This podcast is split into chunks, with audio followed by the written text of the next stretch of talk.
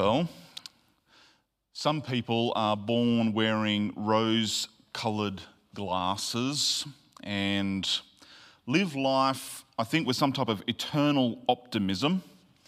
Uh, a whistle on their lips, a spring in their step, and are the embodiment of the Australian she'll be right mentality. Others of us are born wearing glasses of more somber tones, maybe burnt oranges and muted blues. They're the tints of the world that we live in. They're the glass half empty types. Let me tell you what's wrong with the world. Or any moment it's all going to hit the fan sort of people. And it's probably not only true of all people, but also true of Christians. And neither of those are necessarily bad but they should both come with a warning label, especially for Christians, I think. You see, for those of us who are eternally optimistic and have heard the Bible's teaching on joy, well, we might easily begin to wear that joy as a mask. Or maybe we quote, Rejoice in the Lord always, while smiling all the time like maybe it's some type of spiritual Spakfilla that paints over the cracks, a type of veneer for the hurts that we're experiencing in our lives. And yet, others, and to be honest, like me, who are more prone to obsessing over the problems rather than the solutions, we can easily point to the pain and to the sorrow and to the heartaches of this life, but but we fail to live as though we weren't a new creation. Uh, co heirs with Christ or sealed with the Spirit, partakers of the divine nature, residents of a new city, pilgrims with a living hope. You see, depending on our personality and our spiritual persuasions, we end up looking at each other bewildered as to why the other person lives in denial of reality. One group of people will say, Don't be such a defeatist. We are more than conquerors. Jesus is on the throne. Life is amazing. And the other says, Don't be naive. The world is a broken place. Sorrow is real, and grief is all around us. So, the question that we need to ask ourselves this morning is who's right? Is there a better Christian, a better version of one of those? Or just maybe we need to stop comparing ourselves to each other and measure our heart's posture against the living and eternal Word of God. Because the Bible doesn't take sides on this topic, it refuses to declare one of these groups as the victor. The Bible holds both of these realities in tension. And it informs us that life as a human, and in particular, life as a Christian, is often more complex than we like to admit or even wished it was. And to help give us the language of this complexity, the Bible gives us a literary genre a type of writing that we experience in the Bible called lament. So, what is a lament? We're beginning this three week series today looking at this topic lament. What is it? Well, a lament is a form of complaint. It's an expression of human experience and human emotion that names and owns the hard experiences of living in a world which is fractured by sin and destruction. But it isn't the sort of complaint which is typical of the bloke down the pub who never stops whinging about his boss or the conditions or the pay or whatever it is that's got his nose out of joint this week. Nor is it like the, uh, the gossiping girl in your office who starts every sentence with, Did you hear about? and finishes every sentence with, I can't believe it. It's terrible, isn't it? A lament is different to that. A lament is firstly a complaint which is directed towards God, not about God, but towards God.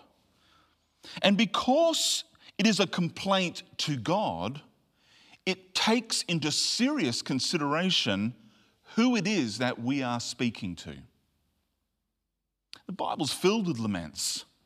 In fact, there's an entire book of the Old Testament dedicated to one great big long one. It's called Lamentations. But in this series, we're going to focus in on just three poems or songs from the book of Psalms and see if we can't learn how to be a people who adopt the language of lament and to do that well. These songs or poems are songs of sorrow, but they are also songs of hope. And that makes the lament uniquely Christian. All of these laments follow a general structure, um, almost a predictable pattern of expression as the person praying, because that's what a lament is. It's an expression of our emotions back to God or prayer. So that person is praying and they pour out their sorrow to God. But they also pour out their hope in God. So let's see how this structure works in our first poem. I want you to grab your Bibles and turn to the book of Psalms, and we're going to focus in on Psalm 10 this morning. Psalm 10. Once you find it in your Bible,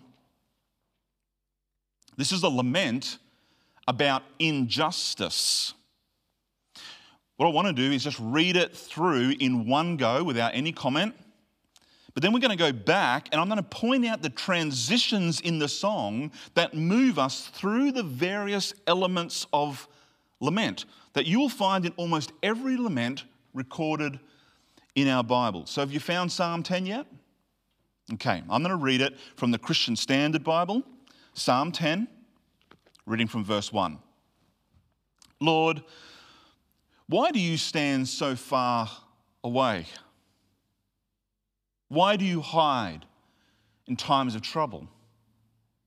In arrogance, the wicked relentlessly pursue their victims. Let them be caught in the schemes they have devised. For the wicked, the wicked one boasts about his own cravings. The one who is greedy curses and despises the Lord. In all his scheming, the wicked person arrogantly thinks there's no accountability since there is no God.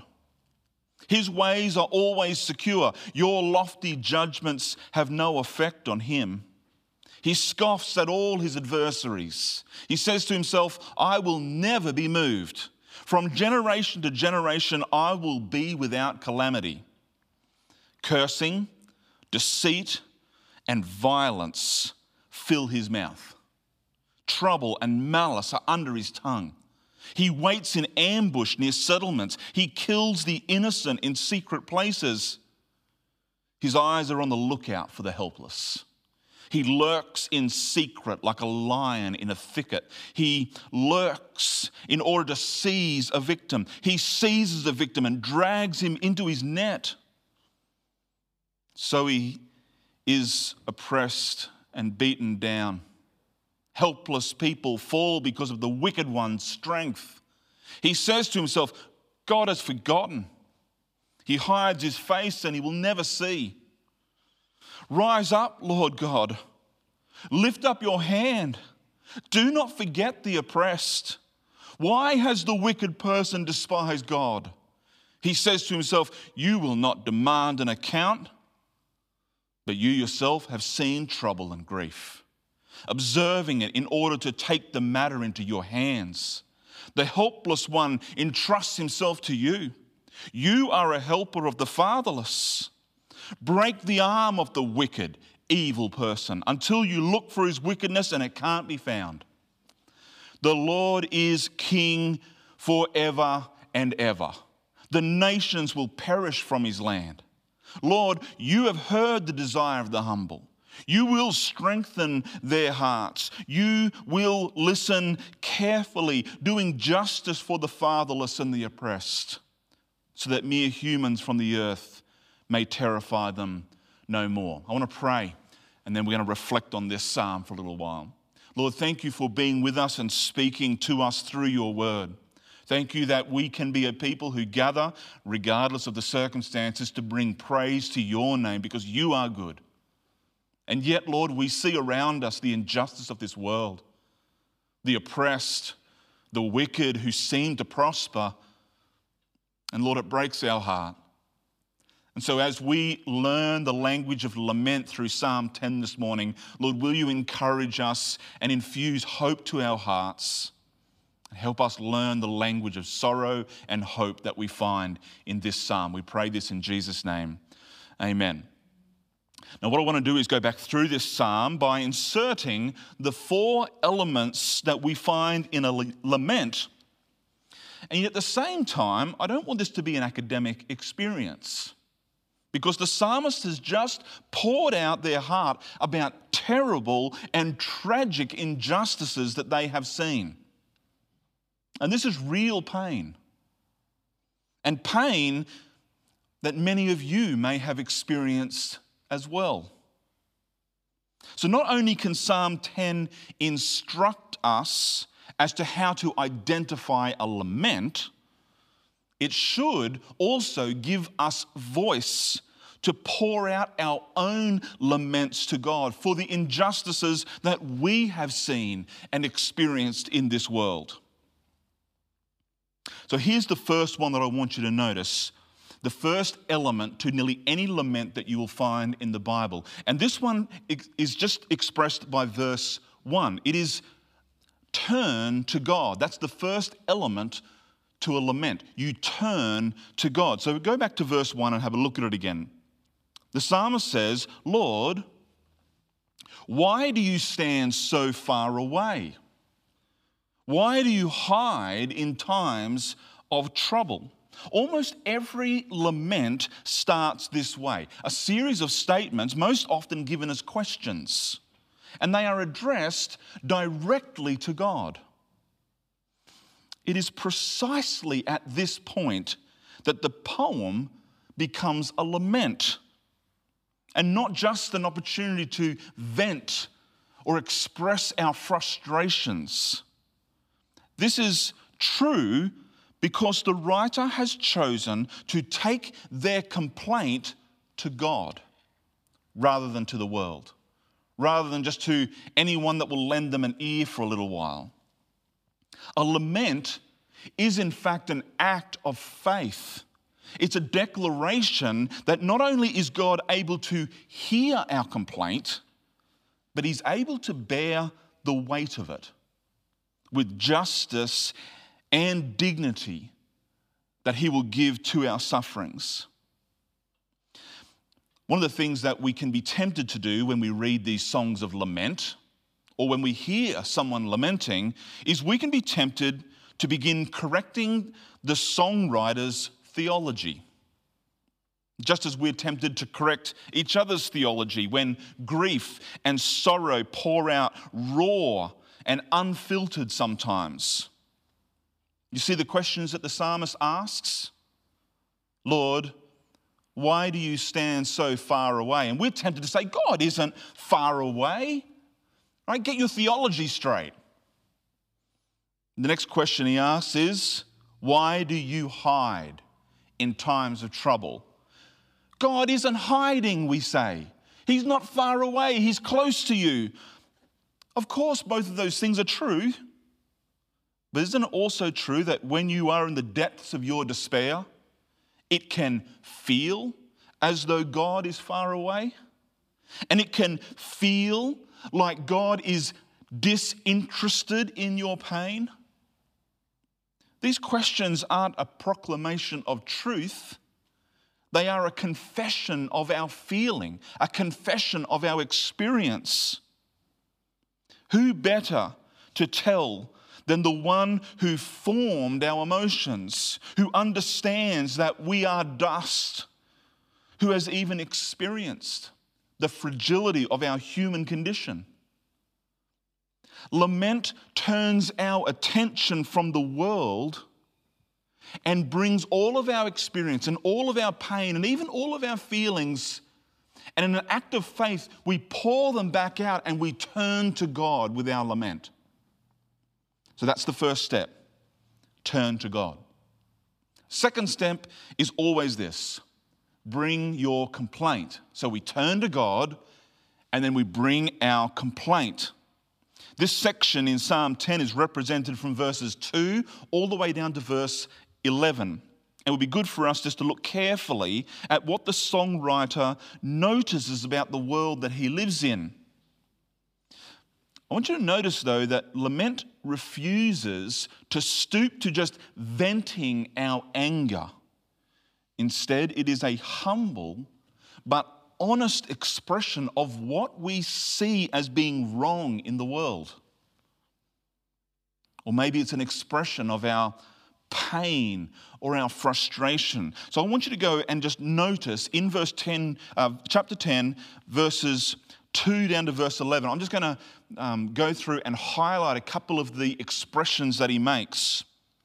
Uh, you see the first one in verse 2. In arrogance, the wicked relentlessly pursue their victims. So, straight away, here is the complaint, right?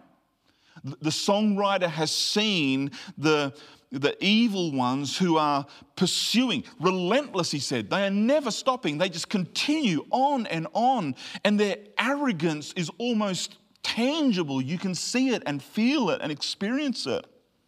Verse 3 For the wicked one boasts about his own cravings. The one who is greedy curses and despises the Lord. You can see here the psalmist is looking out on the world around him and he's noticing things aren't the way they should be. There are arrogant people, there are boasting people who despise the Lord, who relentlessly pursue their victims. Verse 4 In all his schemings, the wicked person arrogantly thinks there's no accountability.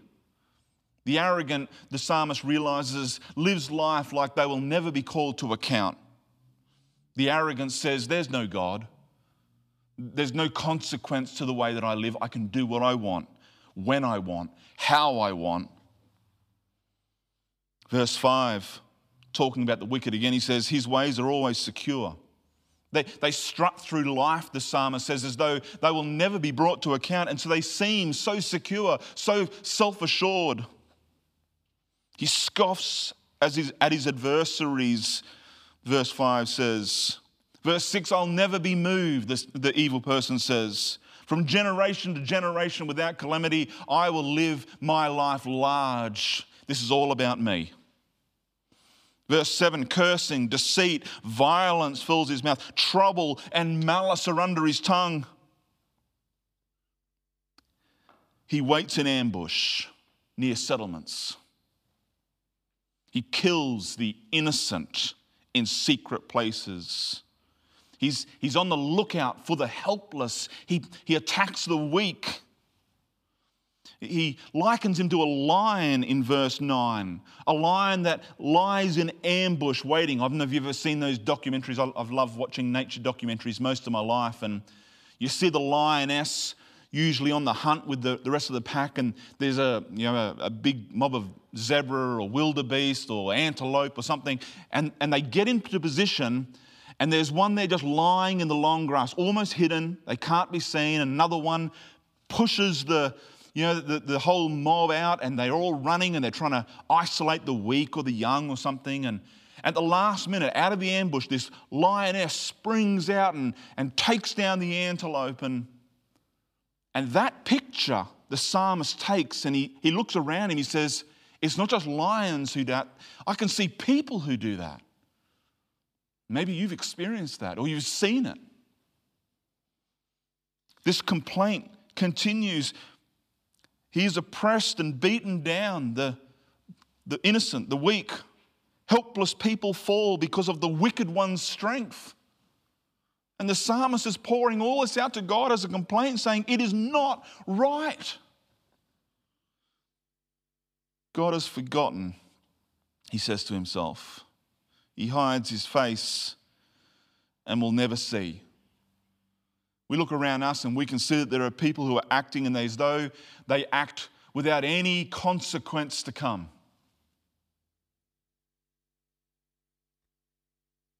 And maybe you've been that helpless one who has been taken advantage of. The strong in your life has laid in ambush for you. People that you trusted, people that you thought would never act that way. And it's so easy for us in that situation, whether we are the ones who've experienced it or whether it's our loved ones who have, to stand and say, Why, God? Why? Why do you stand so far away? Why do you hide? So we turn to God in our lament and we bring all our complaints. We, we name them for what they are. We bring them to God. And then the third element of a lament is this we ask boldly for help. We turn to God, we bring our complaint, we ask boldly for help. This element is seen in verses 12 down to verse 15.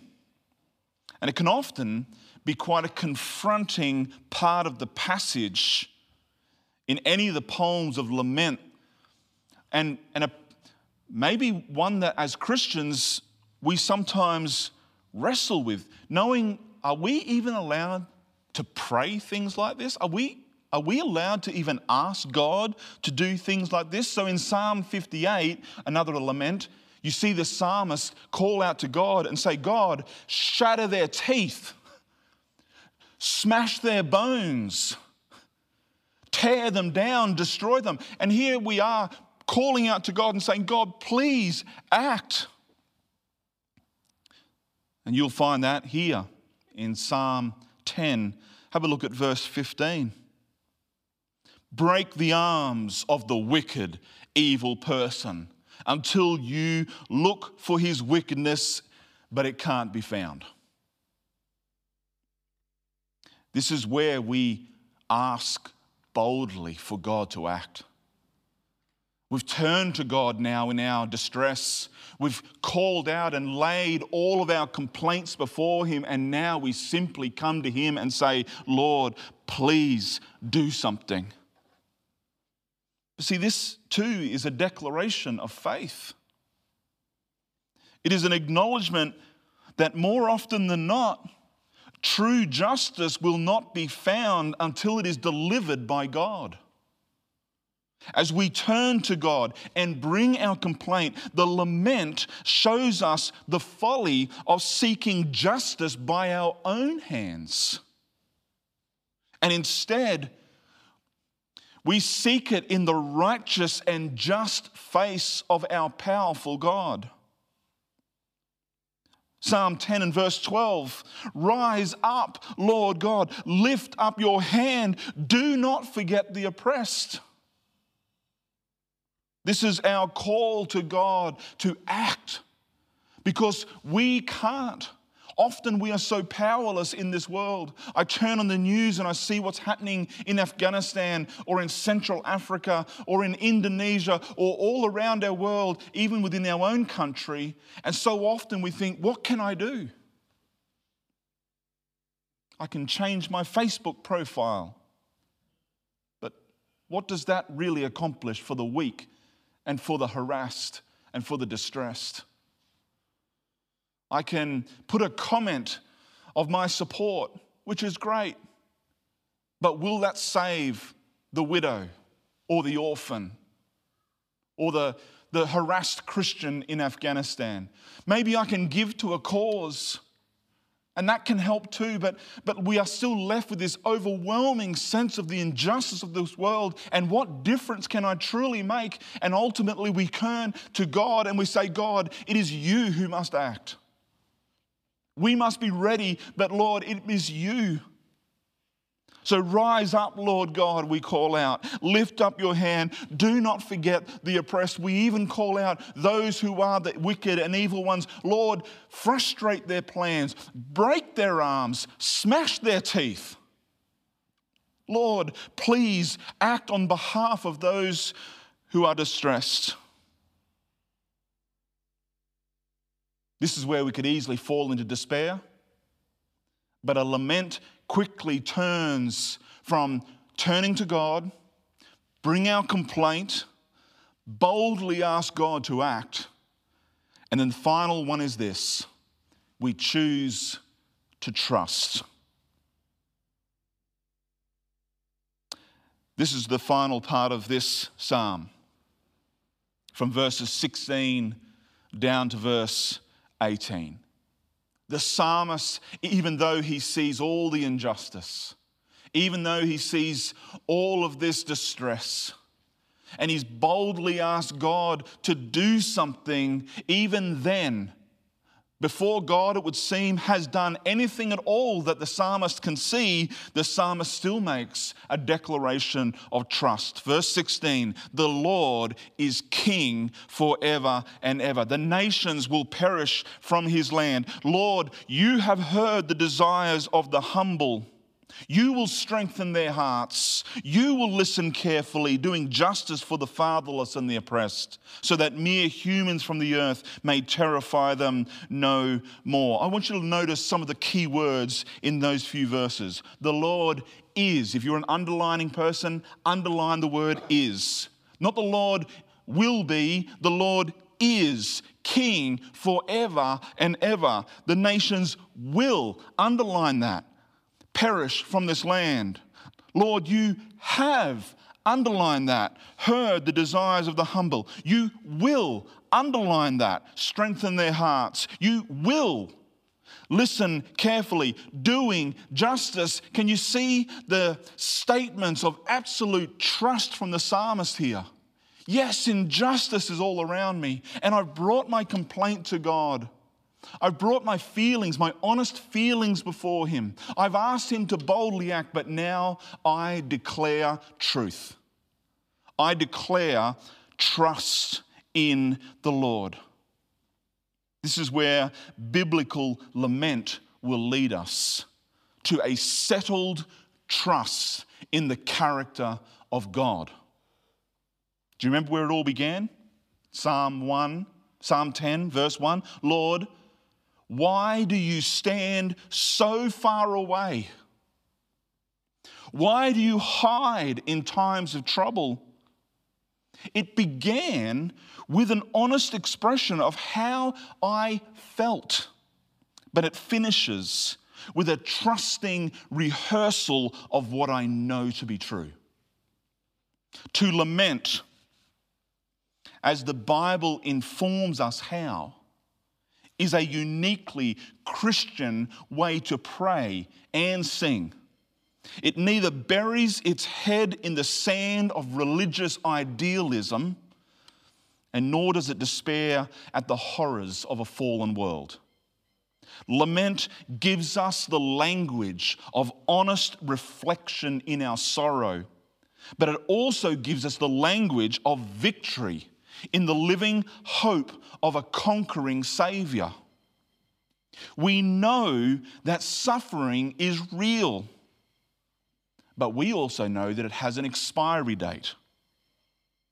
Revelation 21 and 4 says, He will wipe away every tear from their eyes. Death will be no more. Grief, crying, and pain will be no more because the previous things have all passed away. There will be no need for songs of lament in heaven, but we do have need for them now. This world is filled with deep and painful injustice. Some of you have tasted it already.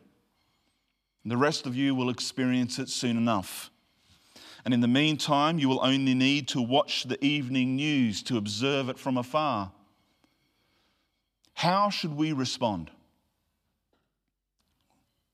We respond with songs of lament, where we turn to God, not the world around us. We turn to God.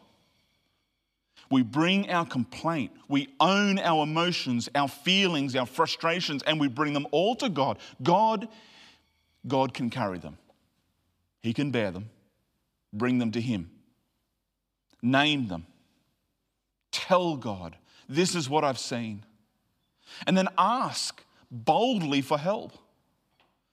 What do you want God to do about it? Ask Him. Call out to Him. Say, God, justice will only be seen when you act. And then lastly, choose to trust. Choose to trust. Our emotions can overwhelm us. Our feelings can be so heavy upon us, but that is precisely where we turn and we say, God, I trust you. I'm going to pray. I'm looking forward to the next two weeks as we start to go into some other songs of lament.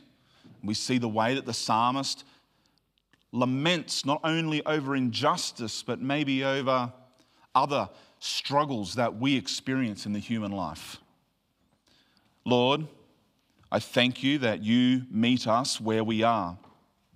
You call us to not be anything more than you have made us to be. We are merely human. We experience pain and sorrow and injustice in this world. And you have given us the language of lament, these psalms, to instruct us and to give us voice to be able to express our experience in this world. And so, right now, rather than just learning academically about what a lament is, we call out to you, Lord, Sometimes you feel so distant from us and our experiences. We see such injustice in this world. We pray for our brothers and sisters and those who don't know you in countries like Afghanistan who are under the rule of tyranny, where godless people oppress and cruelly treat and kill. And Lord, we ask you to act. Lord, rise up. Make your name great in that country, that those who don't know you might fear you and either run to you for protection or experience your judgment. Lord, act, we pray, but we trust who you are. You are good. Your name is great and it will be forever. And for generation upon generation, all throughout eternity, we will sing the praises of the Lamb, the one who conquered death. And so we trust your name. Lord, give us the language of lament in this world and in this experience. And as we continue to go through the Psalms, Lord, instruct us and encourage us and comfort us, we pray. In Jesus' name. Amen.